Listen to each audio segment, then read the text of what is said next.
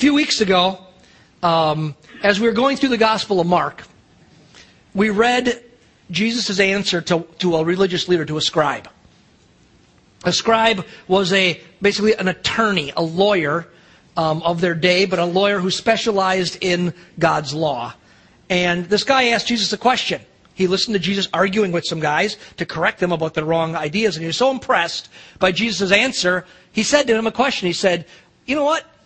Teacher, what's the greatest commandment of all? We spent a couple weeks talking about that over the last month. What's the greatest commandment of all? And you probably recall what Jesus' answer was.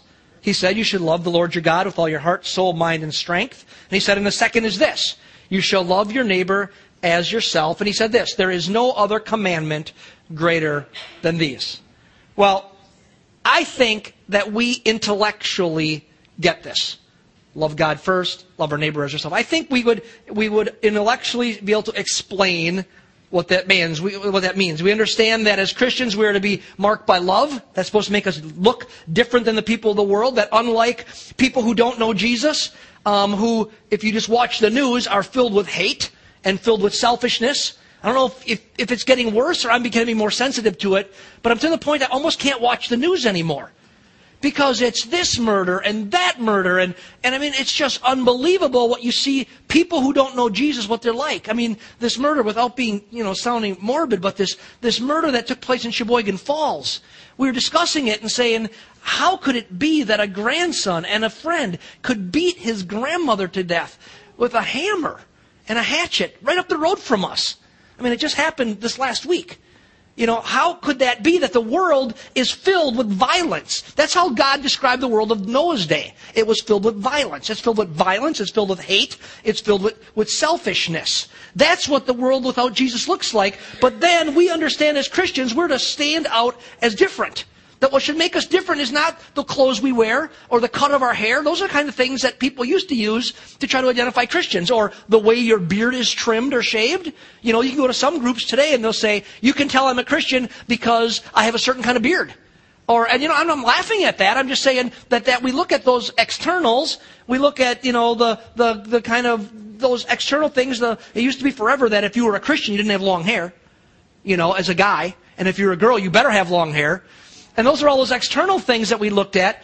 But what Jesus says describes us as a Christian is that we should look different than the world. We should stand out as different because we really are people who love. Now, we, I said we understand this intellectually. However, I'm not certain that we, that myself included, understand the fullness or the depth of the type of genuine love that Christianity is supposed to produce in us. I don't know that we really grasp it, the, the magnitude of it, or the, maybe the better way to look at it, the depth of it, of it. You know, and I'm afraid that we settle for something that's so much less. And I say settle because love is a fruit of the Spirit. It's something that develops in, or should develop naturally in a healthy, um, in a healthy person's life, a healthy Christian's life. But all kinds of things can, can interrupt it. Um, it can be distractions with worldly things. It can be sin. It can be just even misunderstanding. That we don't understand what it's supposed to look like and therefore it's not accomplished. And I don't know that we really grasp what it's supposed to be. And the reason I say that is not because I'm somehow standing as a, as a judge and looking at you or me and saying, you know what, I don't think you get it. But it's that as we're going through the Gospel of Mark, we come to something today that, that shows me that Jesus is teaching something that says we must not really get it because he's going to expand on what he's already said. See, Jesus was addressing in the text that we're looking at today um, something about love, and he gives us a story that reveals what genuine Christian love for Jesus is really all about. And what it reveals about it, it reveals the extravagant love that should fill the heart of a child of God. Now understand, say, when Jesus points it out, he's not pointing out the exception, he's pointing out the rule. And here's what you and I like to do. I do it, I'm guilty. We look at the, what, what, what scripture would point out, or just life would point out as what should be, and we go, oh, that's the exception. And I'm just average, so I'm not the exception. No, when he points it out, he's pointing out the rule. What should be the average, what should be expected of the average Christ follower and, and not just put on, the, on, the, on this pedestal. That's why the church historically has done things like call certain people saints. Um, taken certain people and try to elevate them and say they're better than the rest because somehow they live better. Um, do you know who Jesus called saints? Scriptures call saints? Everybody who's a child of God. No, no certain higher person. The reason for that is not because we don't want to celebrate somebody who's got it right, but what it is, the reason that we don't really separate those out is because we don't want to say, oh, that's okay for them, but it's acceptable for me to be lower. It's acceptable for me to not really attain to what God wants me to attain to. And therefore, I can just be consumed by the things of this world, or I can be sidetracked and distracted, and it's okay to get to this level. Friends, understand something. God has, the destiny for all of you is way up here. The destiny that God has for. God created you, every one of you, wonderful to change the world. He created you wonderful to become something that you never could have become unless Jesus was in your life. And He has these incredible, mighty plans for your life, but we settle for something way down here. And it's not about how much money we uh, accumulate or, or how much people think about. What it really boils down to is do we really learn how to love? Because that then changes everything. And Jesus, I think, gets, I shouldn't say I think, he gets it. I think I get that he gets that we don't get the extent of the love that we're supposed to have. Do you follow that whole train of thought there? Uh, that we don't really get it. So he goes on to say something here in the Gospel of Mark about love to add on to what he's already said about love. And I wanted to challenge us today. So grab your Bible. Turn with me to the Gospel of Matthew. Mark. Ha! Gotcha, didn't I, Debbie Oslin? Freaked you out, didn't I? The Gospel of Mark, chapter 14. If you're visiting, it's because I get a hard time because we've been going through the Gospel of Mark for a really long time. But here, again, I was reminded this morning.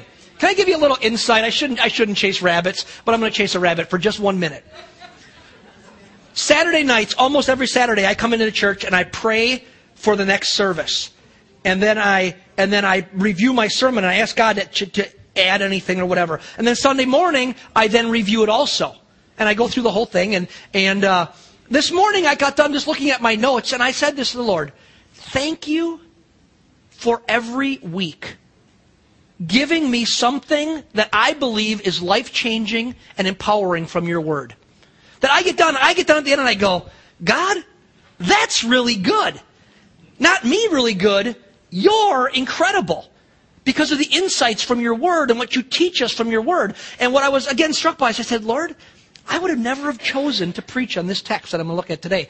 I would have glossed right over it like I have a thousand times in my life. And, and I discovered this week a truth about this that I didn't ever know before. And I, and I, I always think this, I'm just an average guy. And if I discovered something new, I think you can discover something new from God's Word. So don't ever get in this mindset that you have it, you know it all, because guess what? None of us do. So Mark chapter 14, verses 1 to 11, a section of Scripture that, that we oftentimes just kind of breeze right over. It says this, verse 1. Now the Passover and unleavened bread were two days away. And the chief priests and the scribes were seeking how to seize him, that's Jesus, by stealth and to kill him. For they were saying, not during the festival, otherwise there might be a riot of the people. While he was in Bethany, at the home of Simon the leper, and reclining at a table, there came a woman with an alabaster vial of very costly perfume of pure nard. And she broke the vial and she poured it over his head. But some were indignantly remarking to one another, Why has this perfume been wasted? For this perfume might have been sold for over 300 denarii and the money given to the poor, and they were scolding her. But Jesus said, Let her alone. Why do you bother her?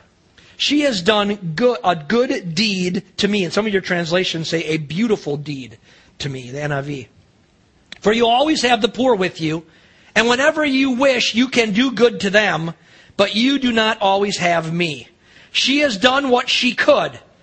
She has anointed my body before my burial. Truly I say to you, whenever the gospel is preached in the whole world, what this woman has done will be spoken of in memory of her. Stop right there. This story I've read it a hundred times, at least, probably maybe more. But it's a kind of story that you can just kind of skim over if you're reading through the scriptures. After all, if we think about it, in this story, no one's healed, right?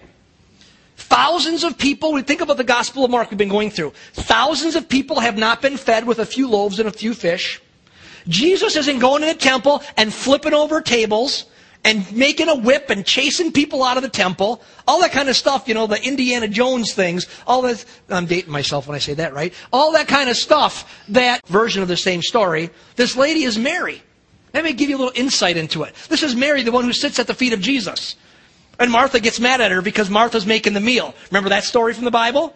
This is that Mary. It's Mary, the sister of Martha and the sister of Lazarus the one whom Jesus has already raised from the dead. At this point, Lazarus has already died. Jesus has had that miraculous day where he walks up, he's in the tomb, and he says, Roll away the stone. They say, You can't, Jesus. He stinks by now. It's been four days. And he just looks at him, he says, Roll away the stone. Lazarus, come forth. And Lazarus comes forth all bound in the grave clothes, and he says, Unwrap him. That's who he's sitting with on this day. That's the Mary that dump, that breaks the vial and pours the, the expensive nard, this perfume, over Jesus. It was that kind of, this is a lady that, um, this kind of extravagant love of this lady, of Mary, that caused her to take this vial of pure nard, which we don't understand that. You know, it's the, what's, what's a, what's an expensive perfume? Yeah, I know you don't have any. some expensive perfume. I don't even know what it's called, you know. But it's not just the expensive perfume you can buy at Kohl's or where else would you buy? Where else would you buy perfume? I've never bought it. I don't know. Is that bad? so, uh, so, anyways, I think I did once, um, twice. So she, it's counted. You know how many times? Twice in 25 years, I've bought perfume. Maybe there needs to be a third time. But this isn't just something that I would buy.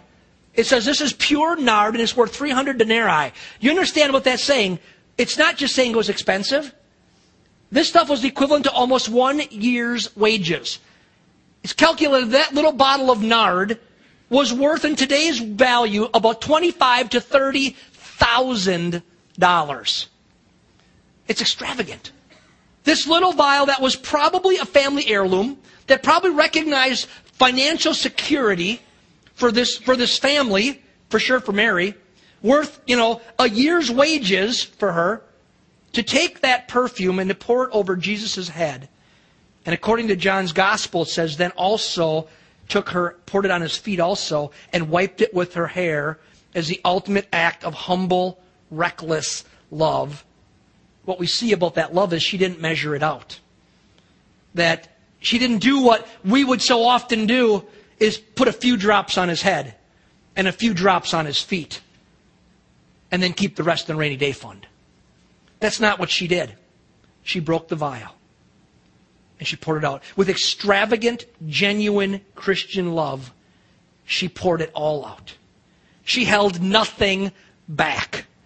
And this is what Jesus is pointing out to us in this story. That is the type of love that real Christianity is intended to produce. And that's why he says that her story will forever be remembered. Why? Because it expresses how the gospel should affect us and what it should produce what's within us. Friends, it's the same thing that Jesus' extravagant love showed to us, that his extravagant love drove him to the cross in order to redeem lost humanity. That is duplicated then in those who have been touched and changed by His Spirit. That when the Spirit of God has freedom in our lives and we nurture the Spirit's effect in our lives, it births, births reckless love. That's what God intends for it to do. Mary's not supposed to be the exception, she's supposed to be the rule that his presence by his Spirit should birth reckless love for Christ within us. You know what? That's what it did. And that's what it's done in the lives of, of countless people over the centuries that have walked with Jesus. And as I thought about this, I thought, God, whose life that I'm aware of really can express that? And I thought about a guy that you're probably familiar with. Who's familiar with a, a Lutheran pastor from the 1930s named Dietrich Bonhoeffer? You've heard of Dietrich Bonhoeffer? If you're not, church history is a great thing to study, more important than looking at a lot of other things. Dietrich Bonhoeffer was a Lutheran pastor during the rise of Nazism, one of the most famous people, Christian people, one of the most prolific writers in the last, um, you know, hundred years, who affected the entire global church through his life and through his actions. You know, Bonhoeffer, his story goes like this: that he was born in a very wealthy German home where his family was very well known. His father was a, a well known psychiatrist and neurologist, and they were, him and his brothers and sisters came from a large family. They were all expected to succeed. And if you look at history, their, bro- their brothers and sisters, as far as the world's view, exceeded uh, very, very successfully. They were, they were very well known in their fields. But at 14, Bonhoeffer did something that didn't make his family very happy at all. At 14, he announced to his family, and I don't know a 14 year old who's ever done this before or since, he said, God wants me to be a theologian.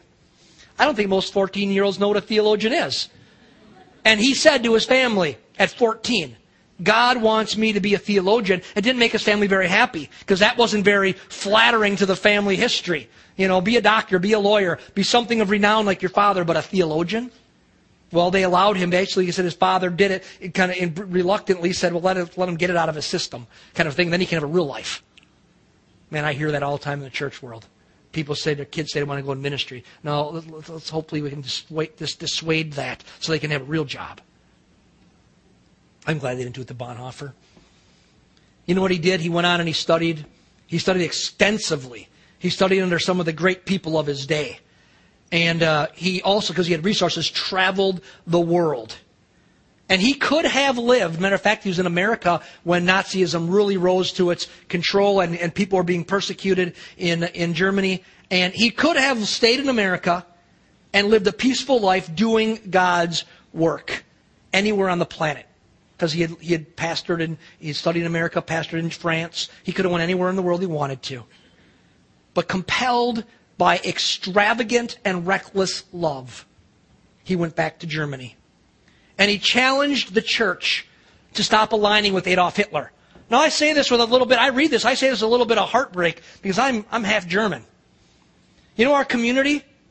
We are, eight mile circle of our church, we're, we're 60% German. Was it 60 or a little more? Over, over six, just over 60% German. Our LDR study, that's why we're looking at our demographic study. These were my ancestors. Dietrich Bonhoeffer, a lot of your ancestors, 60% of you in here have German heritage. It happened just before our lifetime. Some of you, some of you, you know, on the tail end. Remember this. He challenged Adolf Hitler in something you didn't normally do. He stood up, compelled by extravagant and reckless love, and he, he went to the church and he said, We have to stand against the rising persecution of the Jews in the world. There were Jewish Lutheran ministers that were being imprisoned. And he would, he would talk about um, where, is, where is your friend who was, a, who was the Lutheran German minister who are now sitting in concentration camps? And he was stirring the pot. And he didn't go quietly. He spoke boldly and he wrote aggressively against Hitlerism and Nazism. At one point, the, the German, the German um, leadership, to give Adolf Hitler a birthday present, had all the Lutheran pastors sign a document saying that they were, that they were aligning with the Nazi uh, church and he refused to do it. He said, I'm not going to sign that piece of paper. You're, you're, you're not acting like Christian people. I cannot align. And he, he even eventually left the Lutheran church of that day because of his refusal to stand against sin and its acceptance of, of, of political Nazism instead of the gospel. And friends, if you don't think there's a parallel today to the church who aligns politically instead of spiritually, then open up your eyes. The reason you need to study history is it always repeats itself. You don't see a, a, a whole wave of people who are aligning politically instead of spiritually and standing for God's principles. You're not really looking honestly. So he stood opposed to that and he stood opposed to the sin and their compromise, and he joined a little tiny church that was, that was being arisen called the, the Confessing Church. And he even went so far as to join, because he was very well known and very educated, and they trusted him. He was a double agent. And he went in and joined a plot to try to assassinate Adolf Hitler. because he knew that if he could kill Hitler, um, he could save, you know, hundreds of thousands, maybe millions of lives. And he put his life on the line. And you know what it cost him? For doing all that for the cause of Christ? For not taking the easy road and just living as a pastor in London, preaching, preaching to German people like he had for a year? That he was compelled to leave that and come back to the middle of the war? You know what it cost that his reckless love cost him?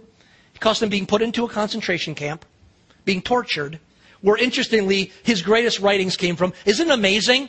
We always pray that we wouldn't have problems. Oh God, deliver me from difficulty. Almost your entire Bible was written from prison.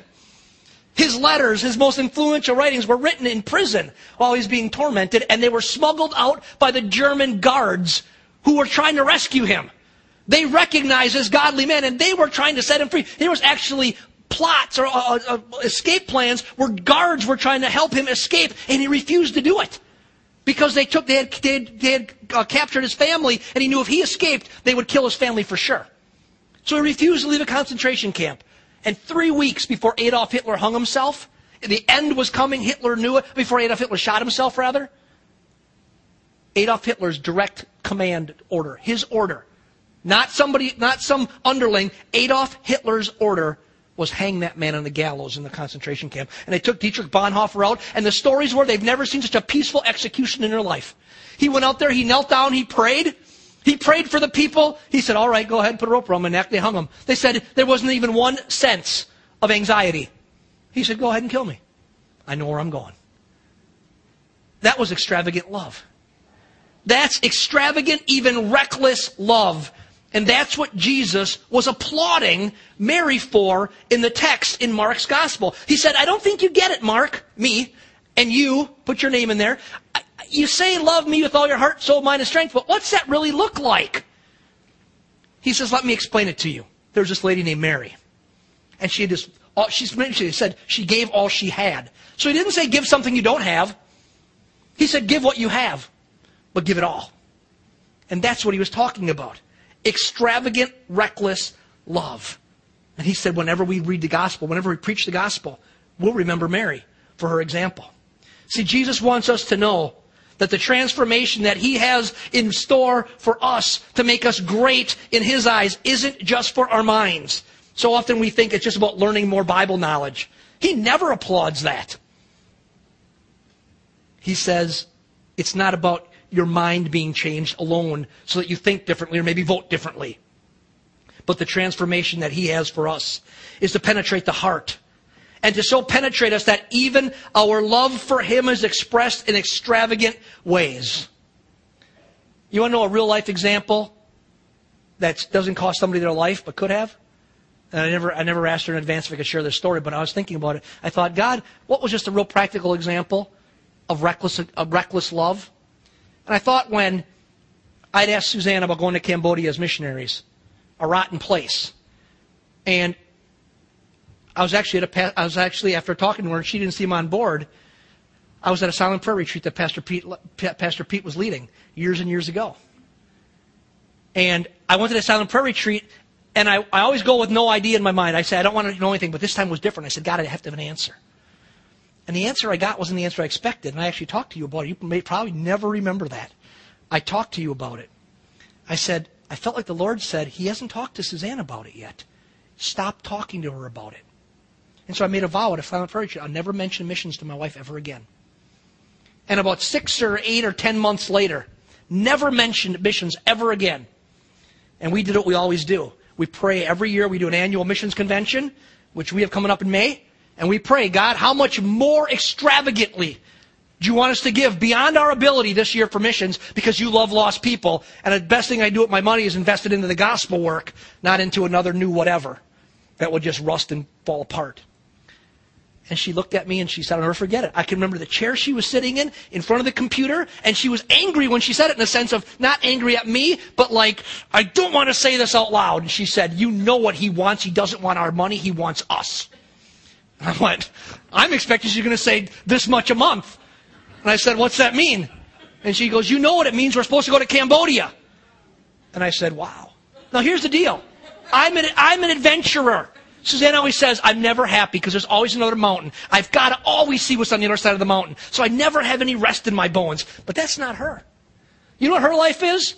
Stay in one place forever. Have children and grandbabies and bring them on your lap and spoil them to death. That is the vision of her ultimate life. And you know what, you know what she was saying?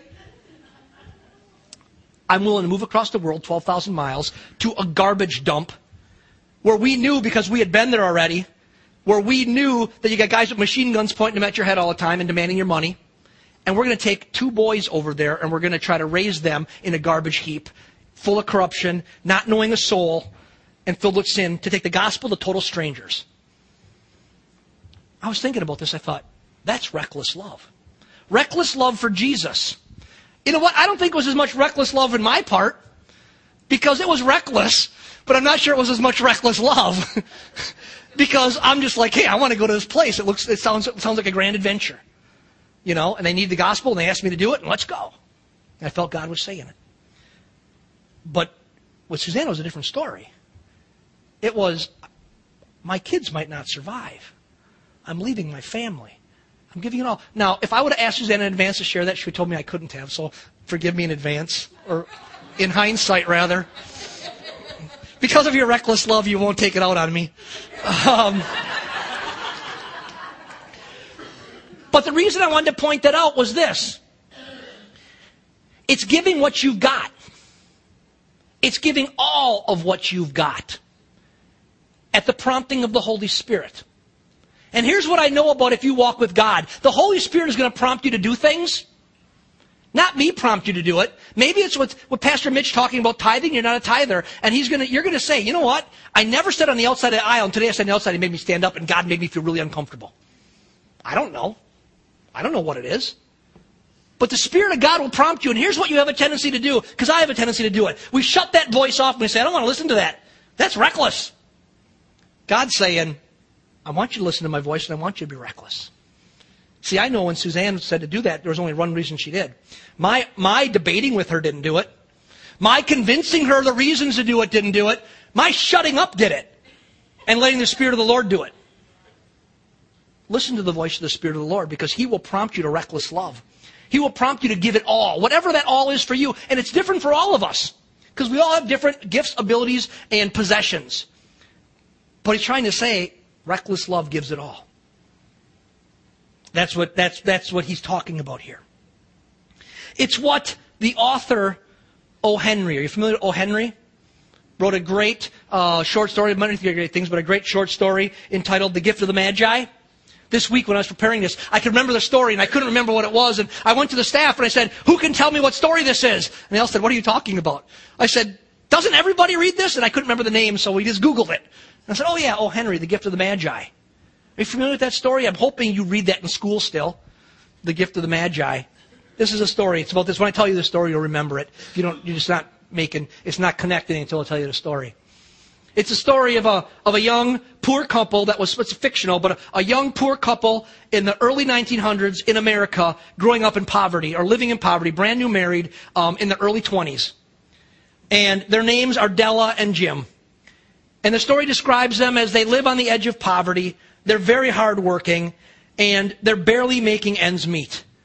In the story, it's written about the, at Christmas time. It's the day before Christmas.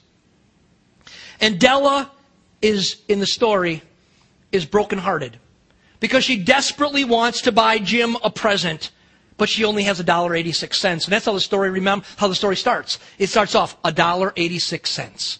That's the first, first words of the story. It might ring a bell with you. And she looks at the money and unable to purchase anything really with that amount for her husband, with any that would be something he'd really want. She was driven by extravagant love to do something drastic. She sells her beautiful long hair. And the story goes on to talk about how her hair is gorgeous and it's her most valuable thing in her whole life. So she goes to a place that makes wigs and she sells her beautiful long hair to a wig shop and she uses, she gets $20 for it. And she uses the money to buy Jim a silver chain for his pocket watch. You see, he has, a he has a family heirloom. It's the only valuable thing they own. And the story goes on to say there were two valuable things they had her beautiful long hair and his pocket watch.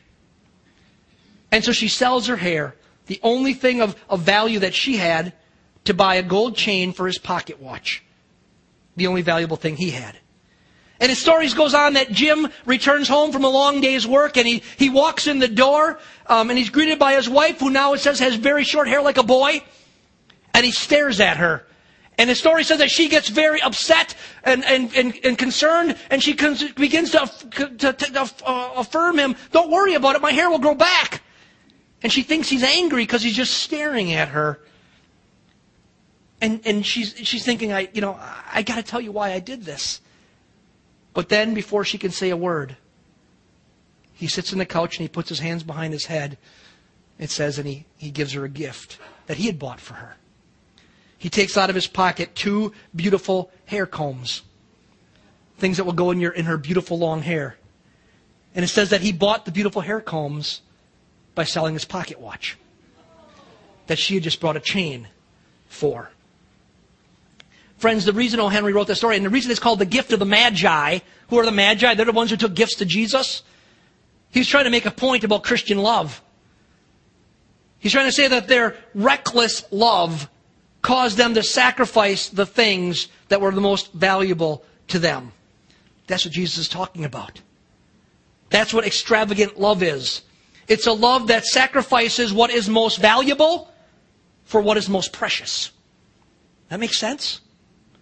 It's a love that sacrifices what is most valuable for what is most precious. And that's the type of love that Mary expressed to Jesus. And that's the type of love that Jesus says the gospel is to produce in you and is to produce in me. Now, if you're ready to sign up and say, God, that's what I want, because I'll promise you this, that's the only place you find real joy in Christianity, is when God says, give it all, and you give it all, and what He does is He gives you so much more back. Not of the same thing in kind often, but He gives you so much more back of His presence and His fullness and the sense of knowing you're part of His, of His plan. So if you're ready to sign up, and say, God, I'm ready to be reckless. I'm ready to be extravagant in my love. I want to be like Mary. You know, let me give you a warning if you're ready to do that. If you dare to allow yourself to experience and express this genuine, extravagant, reckless love, this is what I promise you. Others will criticize you for living lives of reckless love. Other people, Christians and non Christians, but especially Christians will criticize you for living a life of, express, of, of excessive love. Notice in the story in Mark chapter 14. Jesus was at this small gathering. It's very, it, it goes to great lengths to say what's going on here between Mark's gospel and, and Luke's gospel. That Jesus had a small gathering with his closest friends. There weren't a whole bunch of people here. It's important to understand. These were his closest friends. These were God followers. They were the 12 disciples were there, it says.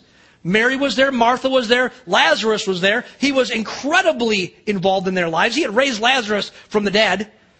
And it says they were meeting in the home of Simon the leper, who historians believe or theologians believe was probably someone that Jesus had healed from leprosy. And here they are, all in this thing, this small group of devout Jesus' followers who love him with a passion. Yet when Mary does this beautiful gesture, and that's what Jesus called it, a beautiful thing, some of these people in the inner circle began to criticize her. In fact, it says Jesus had to come to her defense. He had to get in between them and say, basically, shut your pie hole. That's what he said. That, that, that's, the, that's the Hebrew translation, the Greek. Shut your pie hole. You know, um, that's, what he's, that's what he's telling them. Shut up, leave her alone. He's not being kind at this time. He's not saying he's not being gentle. He stands between them. Friends, there's an important principle for us to, to learn here. Suzanne, I got a lot of stuff to, that you're going to talk to me about later, aren't you? Um, here's the important principle. Others will criticize you when you live a life of extravagant love, and there's a reason for it. It's because your actions threaten them. That's why. You make them feel uncomfortable with the way you're living Because the Spirit of the Lord will use your life to challenge them to live differently, and they don't want to live differently.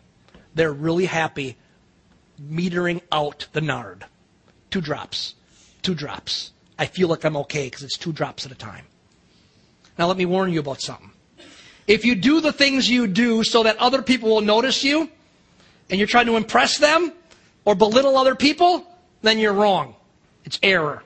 However, if you live a life of reckless love, trying to give great glory and honor to Jesus Christ, people will notice. They noticed Mary, they noticed Dietrich Bonhoeffer, and it will upset religious people around you. I remember how upset people were. People in the church and other pastors and my district leadership when I announced one day in 2001 God wants us to leave this church we had planted in Marquette, Michigan, incredibly successful, thriving, growing, 10 years old, hundreds of people, buildings bought and paid for, land bought and paid for, could not, could not put all the people in the sanctuary. Packed to the walls. A center aisle, not, not exaggerating, that wide. And walls out, chairs out to the walls. You couldn't find a chair. You couldn't move in the sanctuary. The first row of chairs was right there. I spit on them all the time. Because they were literally, they were right there packed in the place.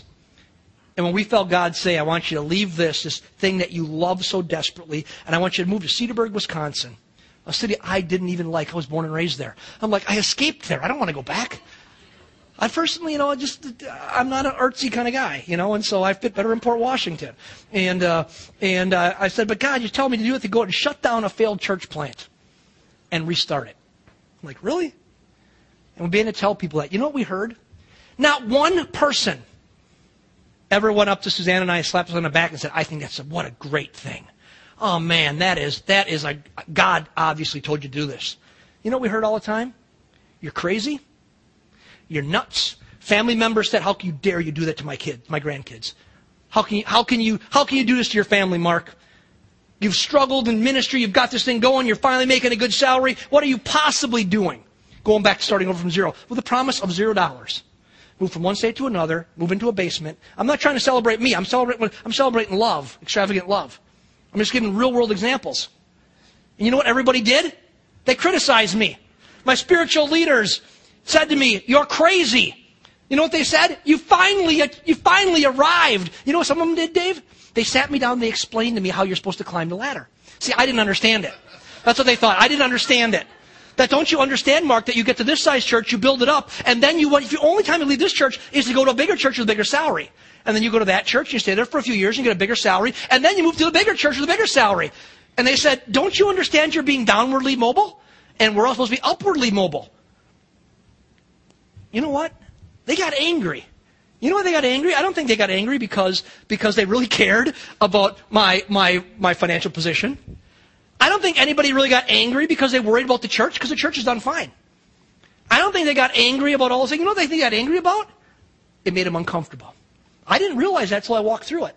It made them uncomfortable because maybe, just maybe, God wanted them to do the same thing. Just maybe God was calling them from their comfortable position that had finally been established to abandon it all for the sake of the call and that that example made them uncomfortable. That's what reckless love does. Reckless love makes, makes status quo people feel uncomfortable. Understand. The Holy Spirit, if you have an open heart, will prompt you to act in reckless love. To give your last dollar, like he just used an example of love, the chapter earlier of the widow who gave her two small copper coins. He didn't just put that in there for, because he had the, the Holy Spirit had nothing else to inspire. It's all about what love is really like. Reckless love. Might give your last dollar, or maybe he's going to challenge you at least to, to give until it affects your lifestyle. Or he's going to challenge you in reckless love to go and take the gospel to difficult people and hard places like Cambodia or Saukville. Right? Or Milwaukee Maybe reckless love will challenge you to befriend people who are very hard to love. They're all over the place. It's your neighbor who plays music at 2 in the morning and wakes you up. Or it's your mother in law who criticizes you every time she sees you. That's not my mother in law, so I can say it. It's honestly, it's not my mother in law. These things don't make sense. They're not easy. But when they are spirit directed, they reveal a truly transformed heart and transformed life, and that's what Jesus is getting to. I want to close today by turning to another scripture where Jesus probed the depths and authenticity of his father's of his followers' love. Turn with me to the Gospel of John, chapter 21. Last thing we'll look at. John 21. We're going to start the last verse of the of a, the preceding chapter, preceding paragraph, verse 14, to kind of set a time frame for you. This was after Jesus died and rose again. After Peter had denied Jesus three times. Chapter 21, starting verse 14. He said, This is now the third time that Jesus was manifest to the disciples after he was raised from the dead. So when they had finished breakfast, Jesus said to Simon Peter, Simon, son of John, do you love me more than these? And he said to him, Yes, Lord, you know that I love you. And he said to him, Tend my lambs. And he said to him again a second time, Simon, son of John, do you love me? And he said to him, Yes, Lord, you know that I love you. And he said to him, Shepherd my sheep. And he said to him a third time, Simon, son of John, do you love me? And Peter was grieved because he said to him the third time, Do you love me? And he said to him, Lord, you know all things. You know that I love you. And Jesus said to him, Tend my sheep. Jesus' simple question to Peter. I can put my name in there. Mark, do you love me? And you know what our tendency is that to like like Peter, we answer very quickly. Of course I do. I go to church. Of course I do. I'm a Christian. But Jesus asks the same question three times of Peter, wanting Peter to really think about it. Do I really love Jesus? The question, it says, grieved him because he had to think deeply about it. Do I have real, reckless, extravagant love for God? Peter proved that he did. By a lifetime of honoring Jesus through devoted ministry, reckless love expressed itself through selfless service in Peter's life. He was right. He did love him. It was radical and it was extravagant. So the question for us to ask ourselves is Do I really love Jesus? And the way we answer that is we ask ourselves, is there any evidence of recklessness? Is there any evidence of extravagant love in your life? Do we break the vial and pour out what the Spirit asks of us? Or do we just meter it out drip by drip? Friends, I'll tell you this real life is only found in breaking the neck off the vial and pouring it out. And he said to her she would always be remembered because she gave what she had. And that's what he asks of us. By the prompting of the Spirit, not by the prompting of the pastor, by the prompting of the Spirit. Are we going to recklessly follow him wherever he leads, to do whatever he says to do, and to give whatever he has to give? Short of that is not real love. Would you stand with me?